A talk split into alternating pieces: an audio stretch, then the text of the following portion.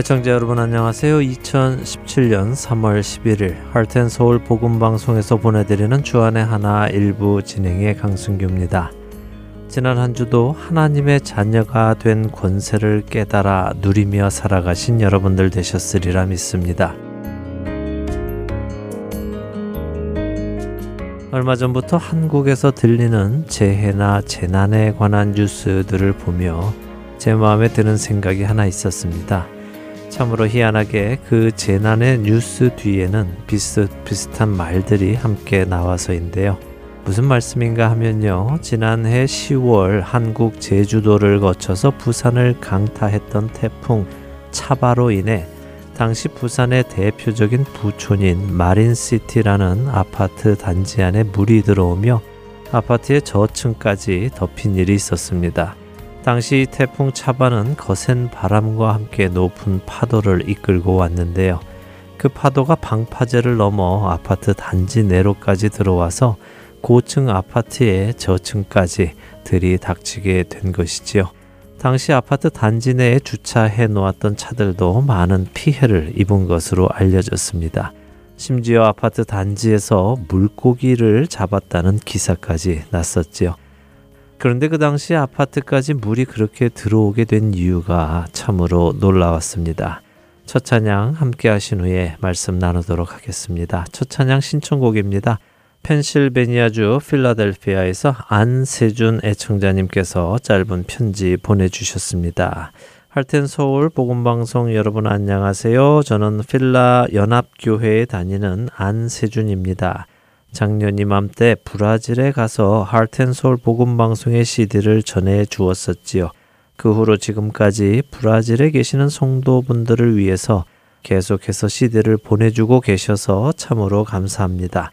세월이 참 빠르네요. 벌써 1년이 되었습니다. 이번 주말부터 브라질에서 일주일간 남미 축제 카니발이 열립니다. 많은 믿지 않는 동포들이 복음방송 CD를 접하며 주님 앞에 나와 감사와 찬양을 드릴 수 있게 되기를 소원하며 신청곡 부탁드립니다. 라고 하시면서요. 필라델피아에서 안세준 애청자님께서 편지 보내주셨습니다.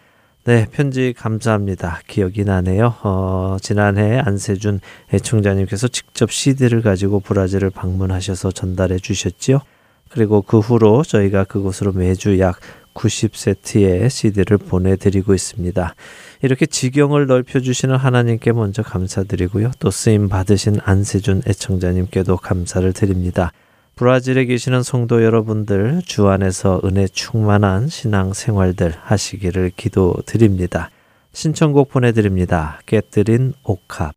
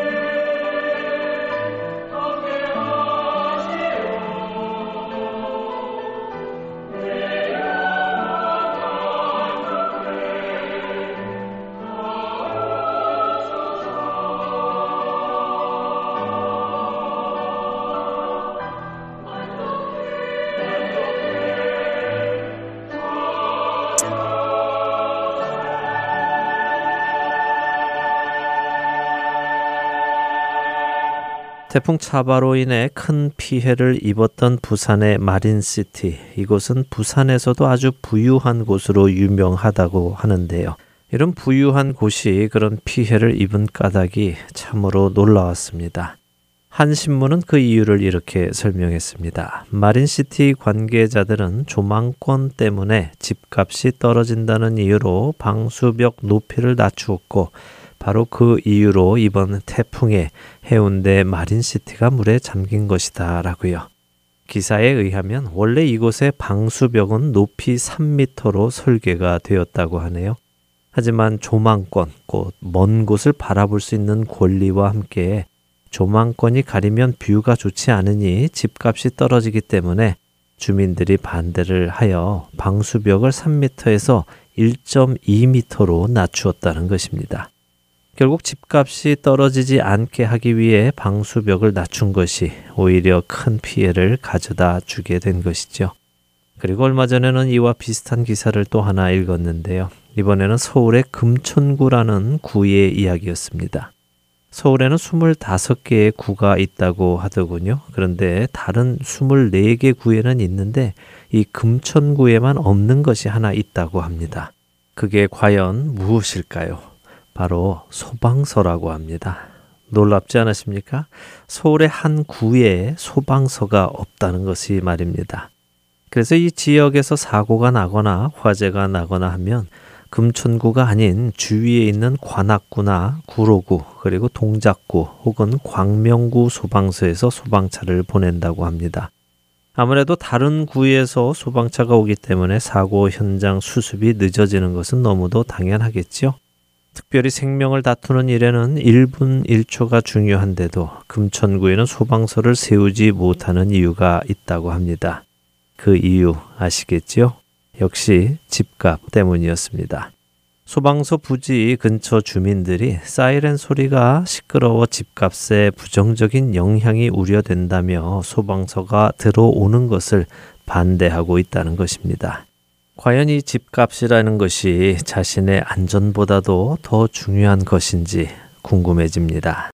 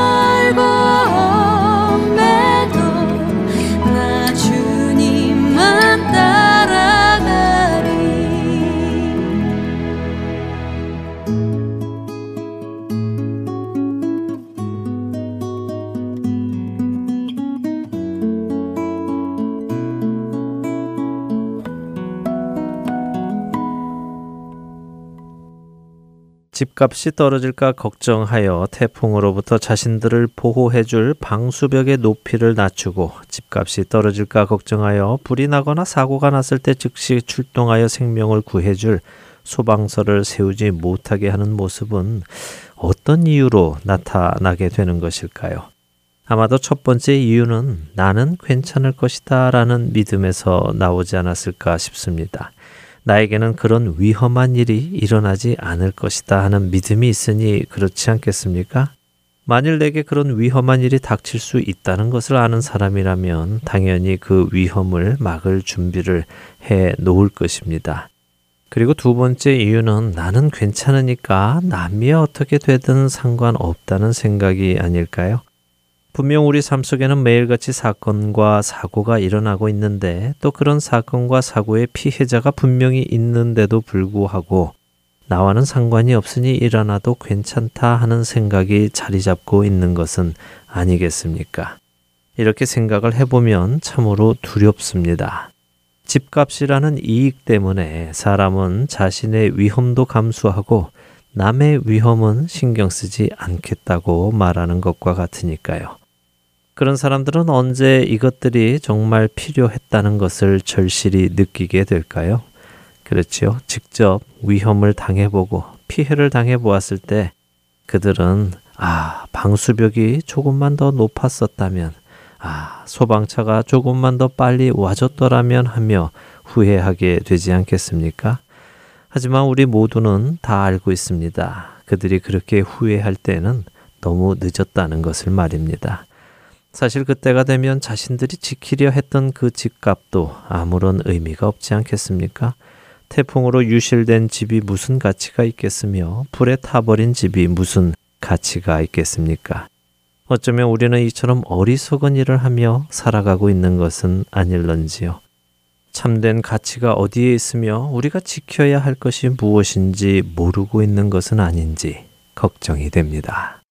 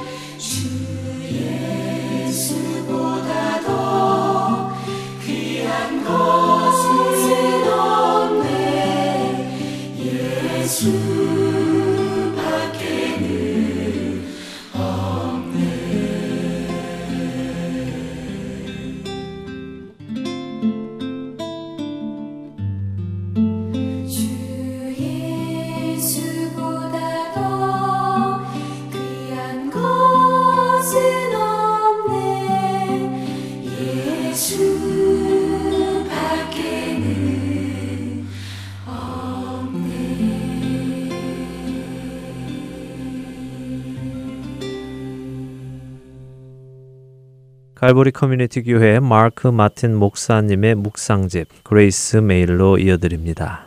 박재필 아나운서가 낭독해 드립니다.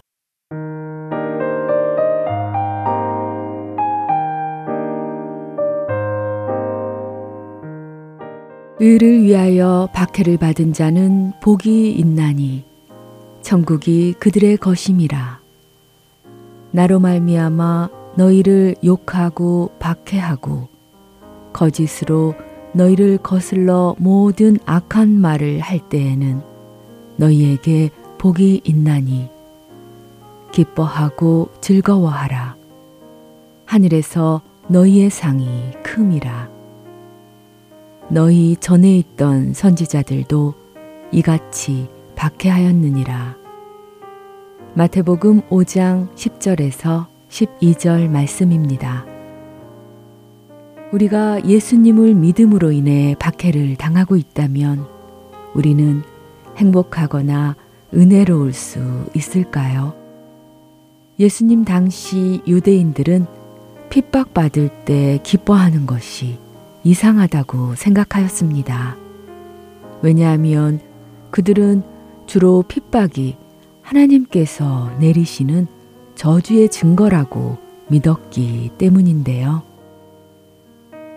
그들에게 핍박은 하나님의 화를 나타내는 것이었습니다. 그러나 유대인 랍비셨던 예수님은 예수님을 믿음으로 인해 핍박과 비난을 당하는 것은 축복을 받은 것이라고 가르치십니다. 고난은 우리가 예수님을 잘 믿고 예수님 안에 살고 있다는 증거이기도 하지요.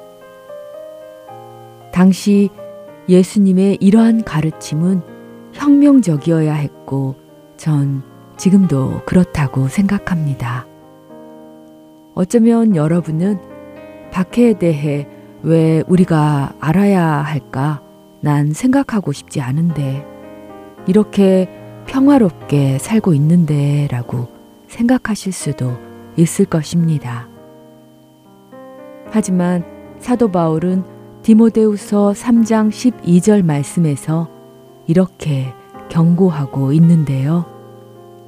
무릇 그리스도 예수 안에서 경건하게 살고자 하는 자는 박해를 받으리라. 우리가 일생에서 한 번쯤은 예수님 때문에 비난을 받게 되는 일이 있을 텐데요. 이때 예수님께서 말씀하신 요한복음 16장 33절 말씀을 기억하시기 바랍니다. 이것을 너희에게 이르는 것은 너희로 내 안에서 평안을 누리게 하려 함이라. 세상에서는 너희가 환난을 당하나 담대하라. 내가 세상을 이기었노라. 경건하게 살고자 노력하고 예수님을 믿음으로 인하여 받는 박해 앞에서 자유하며 그것을 담대히 이겨나갈 때 참 평안이 우리 안에 누려질 것입니다.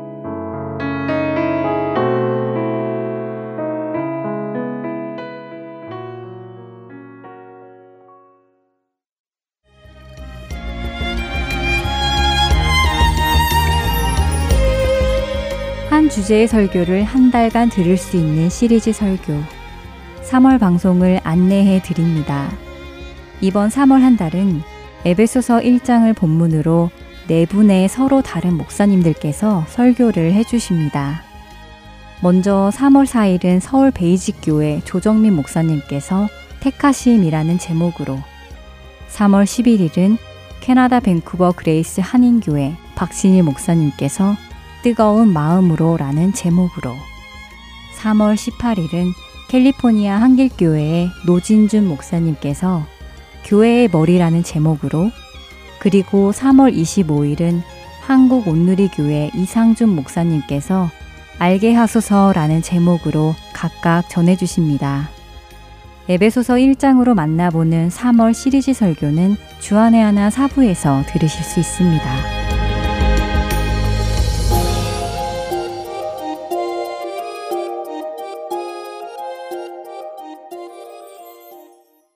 할텐서울 복음방송은 인터넷 www.heartandsoul.org를 통해 매주 토요일 6시간의 한국어와 1시간의 영어 그리고 1시간의 일본어로 복음을 전하는 선교회입니다.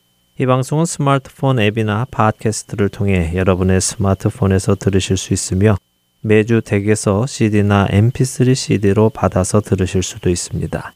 자세한 문의는 방송사 사무실 전화번호 602-866-8999로 해주시면 안내해 드리겠습니다.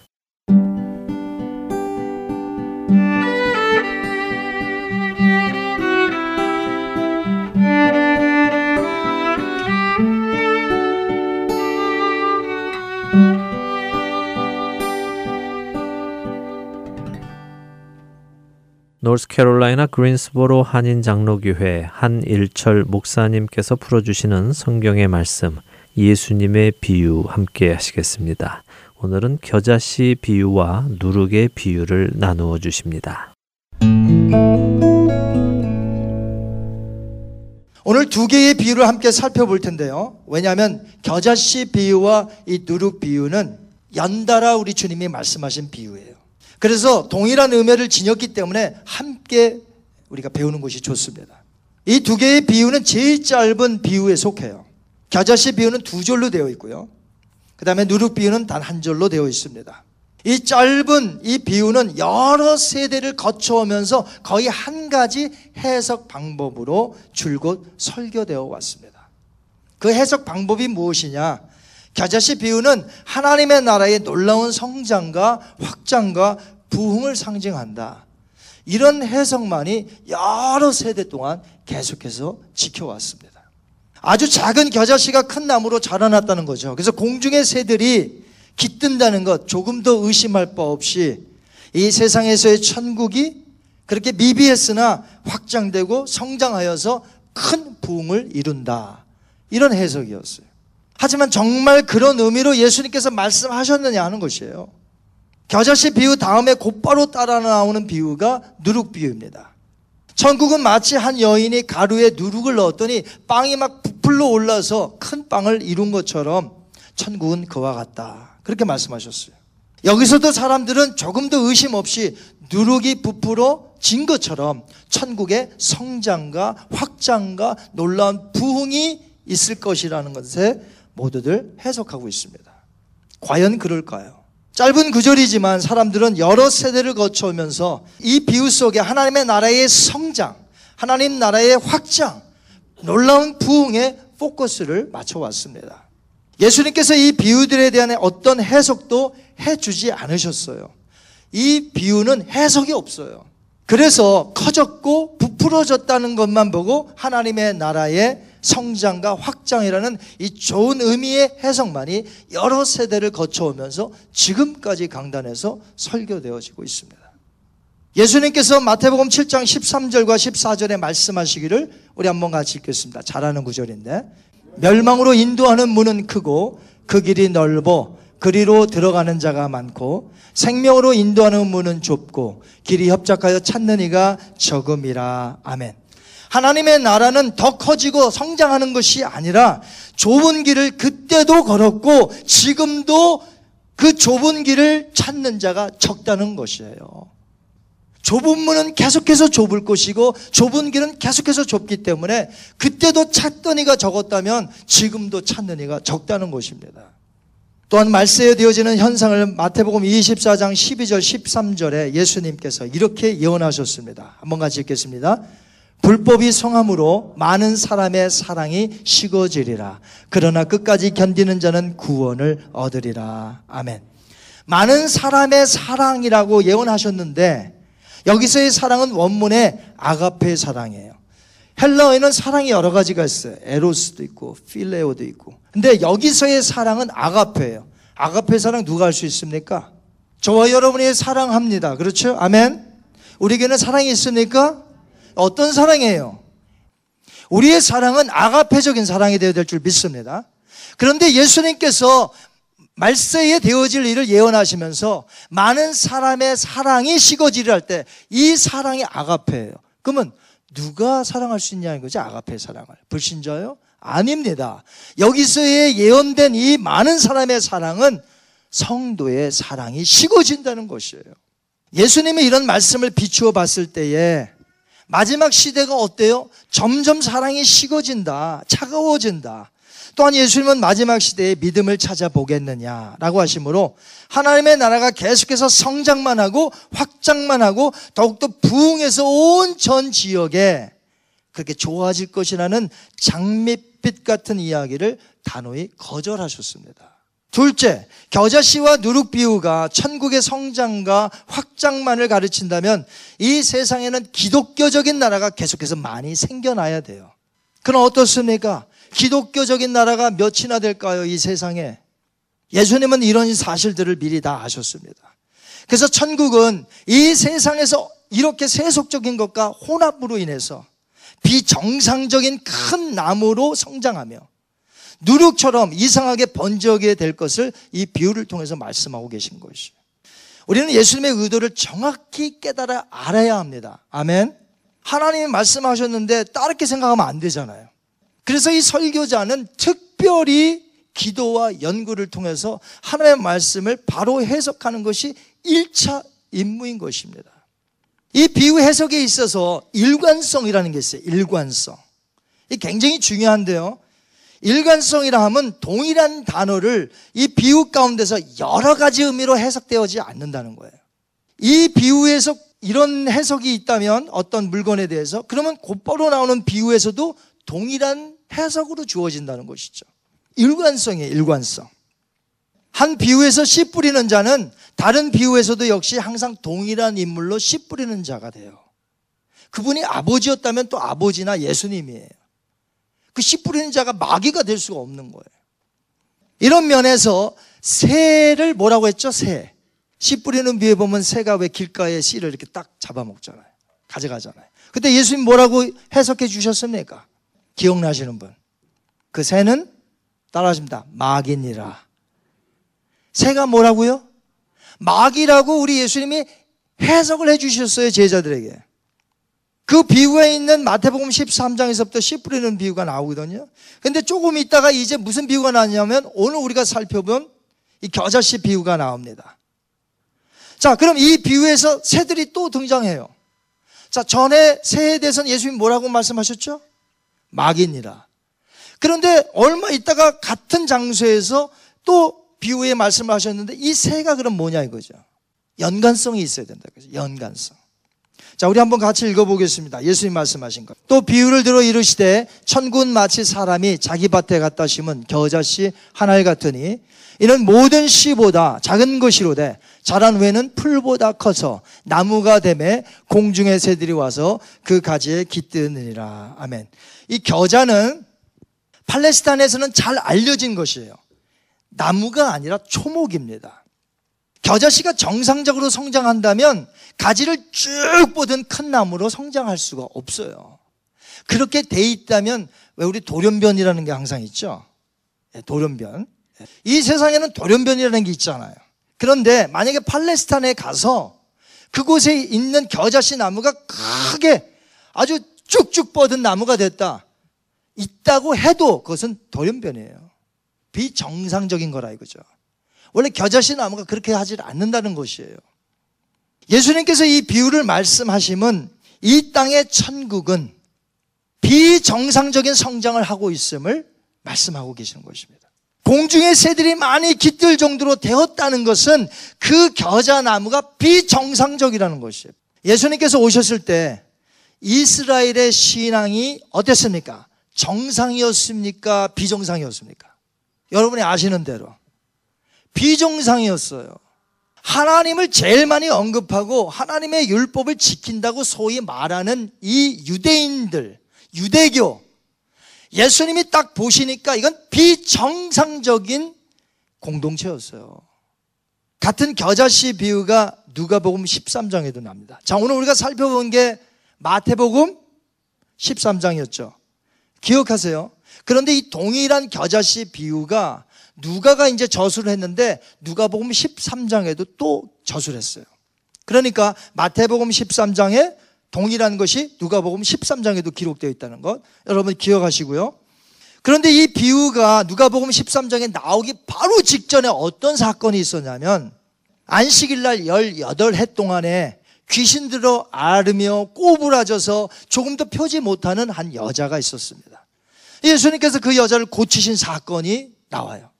근데 이 여자를 고치신 것은 물론 그 여자를 불쌍히 여기셔서 그 생명을 살리시고 고쳐주신 것이죠. 구원시키기 위해서.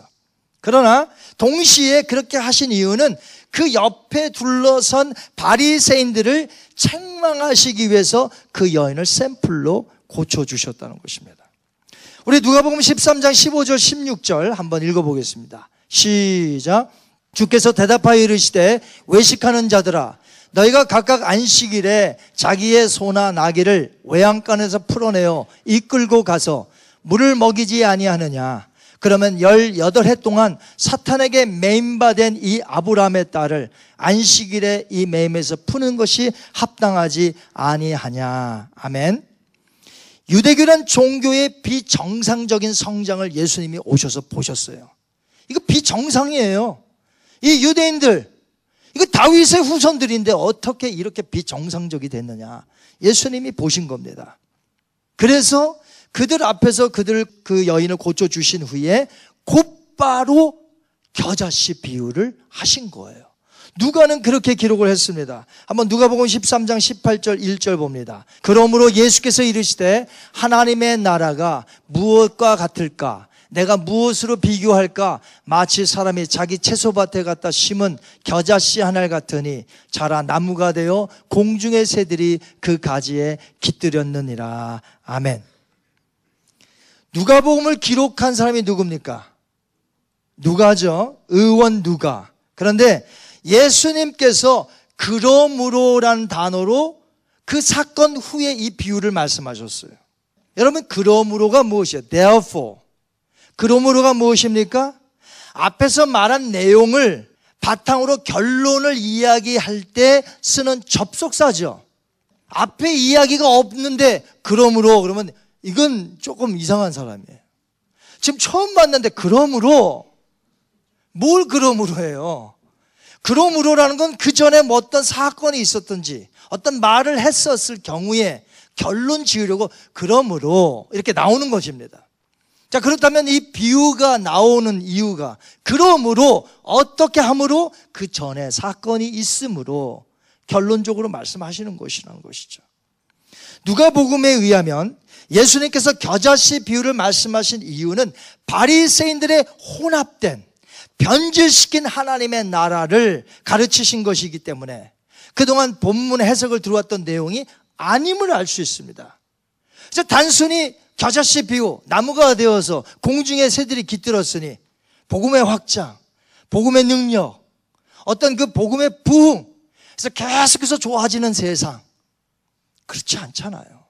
세상이 어디 좋아지던가요? 마태복음 13장의 비유에서 새는 마귀를 뜻한다고 주님이 친히 말씀하셨다고 제가 말씀을 드렸습니다. 그 새들이 비정상적으로 성장한 나무에 깃들었어요. 그리고 누가복음에 의하면 유대교라 자칭하며 하나님을 섬긴다는 자들, 그 유대인 종교 지도자들의 외식된 잘못된 사상을 예수님이 지적하신 것입니다. 그런데 그때도 사탄 이야기를 해요. 이 여인이 사탄에게 매임을 받았다는 거예요. 그런데 이 매임을 받은 사탄에게 내가 풀어주는 것이 안식일 날 이것이 선한 일이 아니냐는 것이죠. 즉 유대인 종교 지도자들 중 대다수가 하나님이 말씀하신 이 원래의 율법에 가르치는 정신에서 빗나가 있었다는 거예요. 그래서 비정상적으로 자라나 성장한 겨자나무에 대해서 말씀하신 것입니다. 겨자씨의 비유가 그냥 나온 게 아니에요, 또. 구약 에스겔서 17장에서 예수님은 부분적으로 인용해 오셨습니다. 우리 한번 에스겔서 17장 23절, 24절 한번 같이 보겠습니다. 이스라엘 높은 산에 심으리니 그 가지가 무성하고 열매를 맺어서 아름다운 백향목이 될 것이요 각종 새가 그 아래에 깃들이며 그 가지 그늘에 살리라 들의 모든 나무가 나 여호와는 높은 나무를 낮추고 낮은 나무를 높이며 아멘. 여기서 백향목은 아주 쭉 뻗은 큰 나무예요. 그런데 여기 보니까 뭐라고 하셨습니까? 나 여호와는 높은 나무를 어떻게 해요? 낮추고 낮은 나무를 높이며 이 내용은 유다 왕 시드기야의 이야기입니다. 이 땅에서 백향목이 되고 싶어 했어요. 여러분, 우리의 자녀들이 이 땅에서 잘 되기를 원하십니까? 그렇다면 주님을 잘 섬기는 겸손한 자로 만드시기 바랍니다. 하나님이 반드시 여러분의 자녀를 높여줄 줄 믿습니다. 항상 겸손하고 낮은 자로 살라고 가르쳐야 돼요. 그리고 우리가 그렇게 모습을 보여야 돼요. 항상 섬기는 자로, 낮아진 자로 그렇게 섬길 때 하나님이 우리를 높여주시는 거예요. 내가 절대로 높여지려고 내 스스로가 하면 큰일 나는 거예요. 나는 낮아져야 돼요. 남을 섬겨야 돼요. 그럴 때 하나님이 나를 높여주세요. 많은 사람들 가운데서 나를 높여주세요.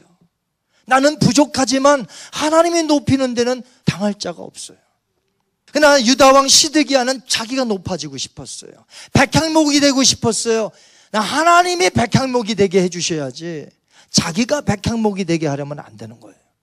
하나님이 그 높은 나무를 낮추시는 거예요. 겨자씨만한 믿음이라는 이야기를 우리는 압니다. 작지만 생명력을 지내며 작지만 겸손함을 의미하는 거예요. 여러분 우리에게는 이 겨자씨만한 믿음이 있습니까? 이 겨자씨만한 믿음이 있어도 되는 거예요. 이건 아주 작지만 겸손을 의미해요. 생명력을 의미한다 이거죠. 그러나 겨자가 아닌 백향목이 되려는 것은 교만을 의미하는 겁니다. 하나님은 우리를 높이기도 하시고 낮추기도 하신다. 역사 낙관론자나 성공주의, 실용주의들 그리고 이 본문에서 그냥 좋게 해석을 하고 싶은 분들 아 복음은 계속해서 확장되고 점점 점점 선이 많아지고 이렇게 해석을 했다가 이 세상은 반대로 가고 있다는 것이죠. 이렇게만 해석을 하는 사람들은 덩치가 그래서 커지고 사람이 많아지고 소유가 많아지는 것을 축복이라고 말하는 것이. 여러분 성경에 팔복만 해도 그래요. 거기 어디 소유가 많아서 축복인 거 예, 예수님 말씀하셨던 거예요. 오히려 나를 인하여 너희가 욕을 먹고 핍박을 받을 때 즐거워하라. 너희의 예전의 선지자들도 그렇게 당하였느니라. 하늘의 상급이 크이니라 하지만 예수님이 겨자씨 비유를 주신 것은 전혀 다른 의미로 주셨어요. 예수님은 겨자씨 비유 다음에 무슨 비유를 말씀하셨다고 그랬습니까? 누룩 비유를 말씀하셨어요. 반복적인 가르침이에요. 누룩은 성경 다른 곳에서 선하게 사용된 적이 단 한 번도 없습니다. 단 한 번도 누룩을 선하게 이야기한 적이 없어요. 누룩은 언제나 악을 상징합니다. 누룩은 언제나 분열과 부패를 상징하는 죄를 뜻하는 것입니다. 마태복음 13장 33절 한번 보겠습니다. 또 비유로 말씀하시되 천국은 마치 여자가 가루 서말 속에 갖다 넣어 전부 부풀게 한 누룩과 같으니라. 아멘. 이 비유를 보시면 가루 서말과 그 다음에 가루에 누룩을 의도적으로 갖다 넣은 여인이 나오고요. 그리고 가루가 부풀게 될 때까지의 누룩의 활동이 묘사되고 있습니다. 가루 서말이라는 이 말뜻에 굉장히 중요한 의미가 있어요. 가루 서말이 성경에서 언급된 최초의 경우는 창세기 18장에 나오는데 아브라함이 지나가던 나그네에게 대접할 때 이 가루 서말로 빵을 굽습니다. 근데 그분이 누구예요? 우리가 잘 아는 대로 세 분 중에 두 분은 천사고 한 분은 여호와 하나님이셨습니다. 즉 하나님을 대접할 때 사용되어졌던 것이 가루 서말이에요. 성경을 쭉 읽다 보면 가루 서말이라는 말의 표상이 소재, 구약에 보면 다섯 가지 제사가 있어요. 소제가 나옵니다. 밀 오퍼링. 이 소제와 관련되어 있다는 것을 우리가 알 수 있습니다. 소제를 위해서는 최소한의 양과 최대한의 양이 있는데 사사 기도원도 예물을 가져올 때 한나도 예물을 가져올 때 그때마다 가루 서마를 가져왔습니다. 가루 서마는 성경 당시에 한 에바였어요. 한 에바. 한 에바는 약 22리터가량 됩니다. 아무튼 이 한 에바가 가루 서말인데 22리터쯤 됩니다. 에스겔에서도 보면 온전한 마지막 제물에 관한 짤막한 가르침이 나오는데 거기 소재의 양은 가루 서말 한 에바예요. 그러니까 한 에바 가루 서말은 항상 소재와 연관이 있는 거예요. 소재는요 번제와 함께 드려지는 거예요. 소재 따로 홀로 못 드려요. 번제가 뭡니까? 생명, 헌신. 이런 건데 거기에 반드시 번제 드릴 때 따라 드리는 것이 소제입니다. 근데 이 소재에는 누룩을 넣으면 안 된다고 하나님이 말씀하셨어요. 그럼 번제와 함께 드리는 소재, 가루 서말이란 예배와 관련되어 있다는 거예요. 어디와 관련되어 있다고요? 예배와 관련되어 있다. 그런데 여인이 그 가루 서말에 뭘 넣었어요? 누룩을 넣었어요. 누룩은 성경에서 좋게 말한 적이 단 한 번도 없습니다. 무슨 뜻입니까? 예배는 하나님께 영광을 돌리며 그분과 내가 교제를 나누는 시간인데 어느덧 예배 시간에 부패가 들어왔어요. 예배 시간에 타락되어지고 예배가 혼합되어지고 예배가 온전한 예배가 아니라는 것입니다. 여러분, 예배만 드린다고 다 되는 것이 아닙니다.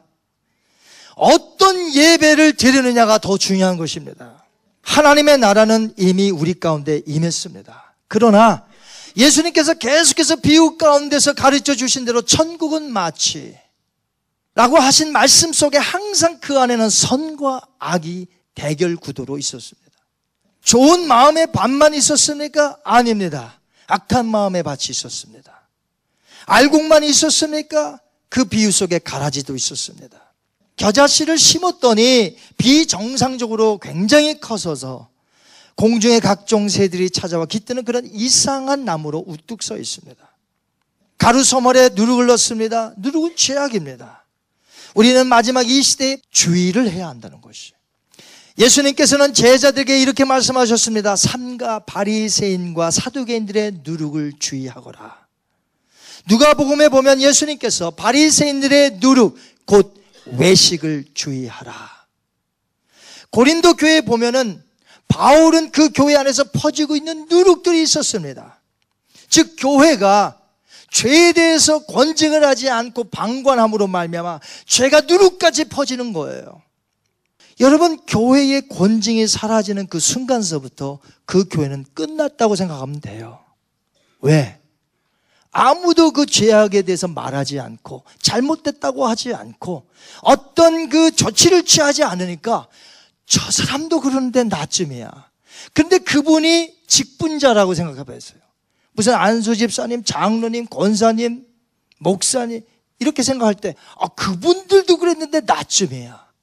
아나니아 삽비라를 왜 하나님이 초대교회 그렇게 부흥하고 성장하려는데 왜 그렇게 찬벌을 확 끼얹으셨을까요? 아나니아 삽비라가 뭐 그리 잘못했습니까? 안 갖다 바친 게 잘못이지. 갖다 바친 게 잘못입니까? 문제는 바나바 바나바 모두가 바나바를 칭찬했거든요. 바나바는 자기의 모든 소유를 다 바쳐서 가난한 과부들, 고아들, 수많은 사람들이 크리스천이 되니까 먹여야 되니까 자기의 사유 재산을 내놓았다는 것이죠. 그때 모두가 바나바 바나바. 그러니까 마음속에 마귀가 들어갑니다. 너도 바나바처럼 낼 수 있어. 그래서 그 하나님 앞에 감사함으로 자기 것을 바친 게 아니라 나도 바나바처럼 칭찬을 좀 얻으려고. 그래서 하나님 앞에 이제 바치려고 자기 재산을 팔았더니 이게 아까운 거예요. 그래갖고 속입니다. 이거 절반인지 얼마인지 모르겠지만 내놓고 이게 다냐? 다 합니다. 남편 죽이고 아내를 죽이셨습니다. 하나님이. 그렇게 하지 않으면 제2의, 제3의, 제4의 아나니아가 나타날 것이기 때문에 하나님은 거기서 붙잡으셔야 돼요. 교회를 정리하셔야 되는 거예요. 그래서 그 사건이 있은 후에 성경을 보니까 온 교회가 두려워하더라. 그런데 고린도 교회가 어떻게 했어요? 아무도 말하지 못하는 거예요. 그러니까 그 교회가 아주 소돔과 고보라처럼 완전히 죄악의 성적으로 타락한 교회. 완전히 그렇게 되어버렸어요. 그래서 고린도 전설을 써서 그들을 경계시킨 것입니다. 오늘날도 똑같습니다. 작게 시작한 외식적인 누룩이 온 교회에 퍼지게 만드는 것이 사탄의 하는 일이에요. 사두개인들의 합리주의란 누룩을 우린 조심해야 됩니다. 사두개인들은 자기네들이 합리적으로 생각하여 믿고 싶은 것만 믿었어요. 천사도 믿지 아니하고 부활도 믿지 않았습니다. 자기네들의 이성에 맞는 것만 믿었어요. 이게 사두개인들의 합리주의예요. 교회 안에도 이런 사두개인들이 많습니다. 제가 이렇게 전한다고 해서 여러분 다 믿는다 믿을까요? 부활을 열심히 전하고 예수님 다시 오십니다. 그분만 믿어야 구원받습니다. 여기 앉으신 분이 그걸 다 믿을까요? 믿고 싶은 것만 믿는 사람들이 있다 이거죠. 이성적으로 내가 받아들일 것만 받아들이고 다는 받아들일 수 없는 그런 사람이 많아요. 그런 사람은 누구냐? 사두개인과 같은 사람들이에요. 사두개인과 같은 합리주의라는 것이죠. 교회는 죄가 들어오게 돼 있는. 사람이 모이는 곳이라. 그렇기 때문에 죄를 그냥 두면 누룩처럼 퍼져나간다는 것입니다. 나중에 공동체 전체가 다 그 악한 짓에 물들어 버린다는 것이죠. 오늘날 교회에서 가장 큰 것을 잃어버린 것이 있다면 바로 권징이란 말이에요. 권징해 보세요. 다 나가 버려요. 그러니까 목사님들이 안 하는 거죠. 권징하느니 교인들 그저 많은 게 낫다 이거죠. 주님이 보실 때는 어떠냐는 거예요. 그 교회를 기뻐하시겠느냐 하는 거죠. 소아시아 일곱 교회 중 칭찬받은 교회는 두 교회밖에 없다는 사실을 아셔야 됩니다. 하나님의 말씀대로 바로 섬겨 나가는 것이 중요한 것이지 사람 수를 채우는 게 중요한 것이 아니라는 것이죠. 우린 전도해야 되겠죠. 그러나 바로 말씀을 가르치지 않으면 이 교회는 산으로 간다. 산으로 간다. 오늘날 이 세상에서의 천국은 이토록 이상하게 혼합되고 변질되어 가고 있다는 것을 우리 예수님께서 겨자씨 비유와 누룩 비유에서 말씀하신 것이에요. 사랑하는 성도 여러분, 오늘 말씀을 맺고자 합니다. 우리는 맹목적적인 성장주의를 조심해야 돼요. 항상 혼합과 변질의 죄악의 누룩 또한 조심해야 합니다. 외식주의도 조심해야 됩니다. 예배의 혼합과 변질도 조심해야 됩니다. 인본주의도 조심해야 됩니다. 하나님을 말한다 하면서도 자기 뜻대로 사는 사람. 하나님을 말하지만 날마다 내가 주인이 되어 사는 사람이 인본주의가 아니고 무엇입니까? 인본주의의 반대말은 신본주의. 하나님 중심. 날마다 하나님 앞에 영광. 그분의 뜻대로 사는 것이 신본주의입니다. 그러므로 내가 교회를 얼마든지 다니면서도 인본주의를 살 수 있다는 것입니다. 기억하십시오. 이 세상은 결코도 좋아지지 않을 것입니다. 문이 여기 열렸다 싶어서 선교합니다. 그런데 어느새 이쪽은 문이 딱 닫힙니다. 지금 중국에도 선교사님들이 많이 쫓겨납니다. 문이 열리나 했더니 쫓아냅니다. 그래서 우리 문을 열릴 때 하나님이 문을 열어두셨을 때 우리는 열심히 선교해야 되는 거예요. 열심히 전도해야 되는 거예요. 그러다가 또 문이 닫힙니다. 결국 하나님이 승리하실 것입니다. 마귀와 그의 졸개들 그를 따르던 자들은 결국 흑암의 자리에 지옥에 던져지게 될 것입니다. 지금은 비록 그들이 기승을 부리고 그들이 승리한 것처럼 마치 예수님을 십자가에 못 박고 다들 자기가 승리한 것처럼 의기양양한 것처럼 보일지라도 결국 누가 승리합니까? 하나님이 승리하시고 우리가 승리할 줄 믿습니다. 그래서 문이 열렸을 때 선교하고 전도하는 거예요. 그래서 이 시대의 성경을 바로 알고 주님의 뜻을 바로 알고 이 시대를 바로 아는 것이야말로 지금 우리에게 가장 필요하다는 것이에요. 이제부터 이 비유 속에 나타난 예수님의 의도는 무엇이에요? 혼합하면 안 돼. 예배 시간에도 교회가 외식주의로 간다든지 인본주의로 간다든지 혼합하면 안 된다는 것이에요. 오늘 저와 여러분 혼탁한 이 시대에 바로 세워갑시다. 바알의 무릎을 꿇지 않은 7천 명이 됩시다.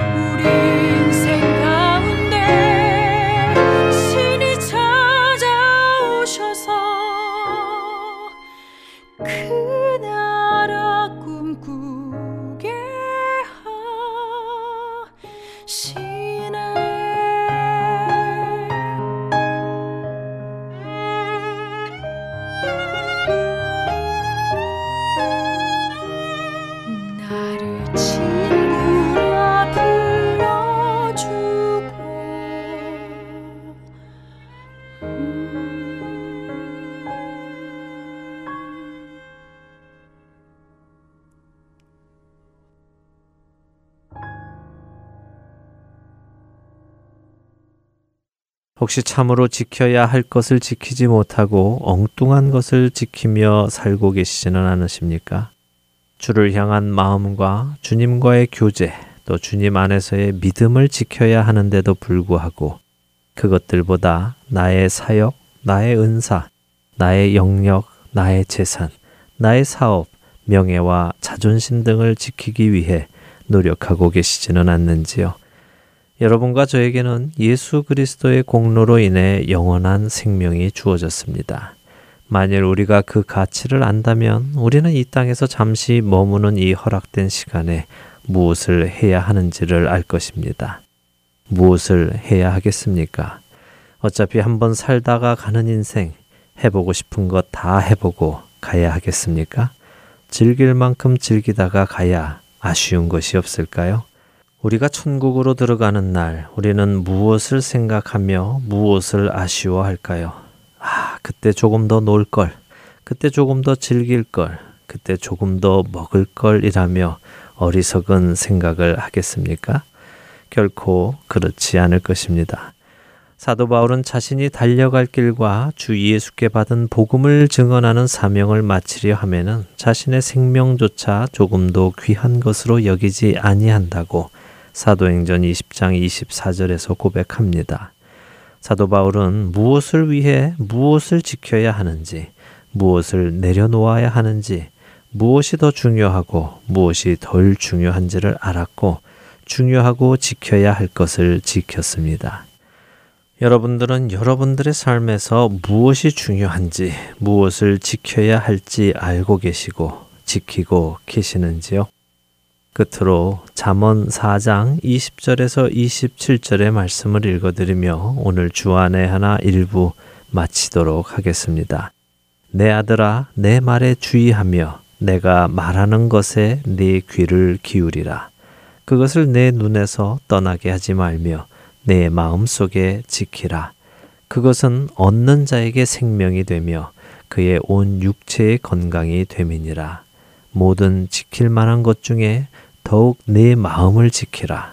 생명의 근원이 이에서 남이니라. 구부러진 말을 내 입에서 버리며 삐뚤어진 말을 내 입술에서 멀리하라. 내 눈은 바로 보며 내 눈꺼풀은 내 앞을 곧게 살펴 내 발이 행할 길을 평탄하게 하며 내 모든 길을 든든히 하라. 좌로나 우로나 치우치지 말고 내 발을 악에서 떠나게 하라. 잠언서의 이 말씀을 통해 우리가 지켜야 할 것이 무엇인지 깨닫는 저와 여러분이 되시기를 소원합니다. 그리고 그것을 지키는 저와 여러분이 되기를 바랍니다. 함께 해주신 여러분들께 감사드리고요. 저는 다음 주 이 시간 다시 찾아뵙겠습니다. 지금까지 구성과 진행의 강순기였습니다. 애청자 여러분, 안녕히 계십시오.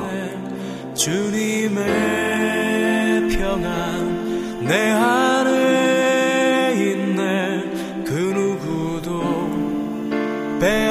빼앗을 수 없네.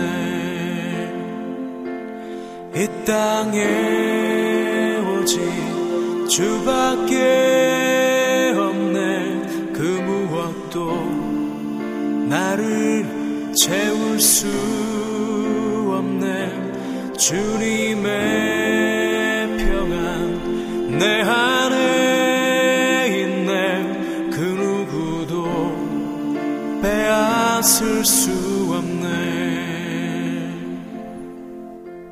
세상은 변해가고 소망은 힘을 잃어도 변함없이 붙드시는 그 구원의 손길.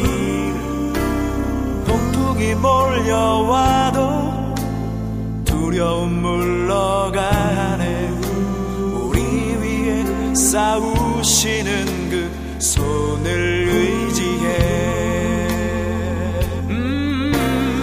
세상 어디에서 평안을 찾을 수 있나 목숨까지 내어주신 그 깊은 사랑을 우리가 바래왔고 꿈꾸어왔던 미래가 그 한없는 사랑 안에서 열리고 있네 yeah.